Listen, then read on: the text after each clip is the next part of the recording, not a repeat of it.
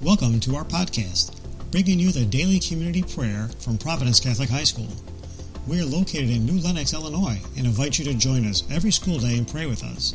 Now, here is today's prayer.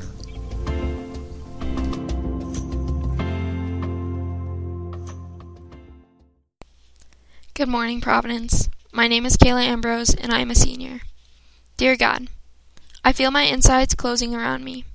I feel overwhelmed with a storm of thoughts in my head. My confusion flies around me as days go on, stripping the last bit of hope I have. I need your peace, Lord. Calm my anxiety and show me the way that only you know. Lord, hold my fears and guide me through my path. I surrender to you because I cannot control people, plans, and the circumstances that pop up, but I can yield those things to you and focus on your goodness. So thank you for being with me and never leaving my side because you have blessed me with great things. I trust you, Lord. Love me.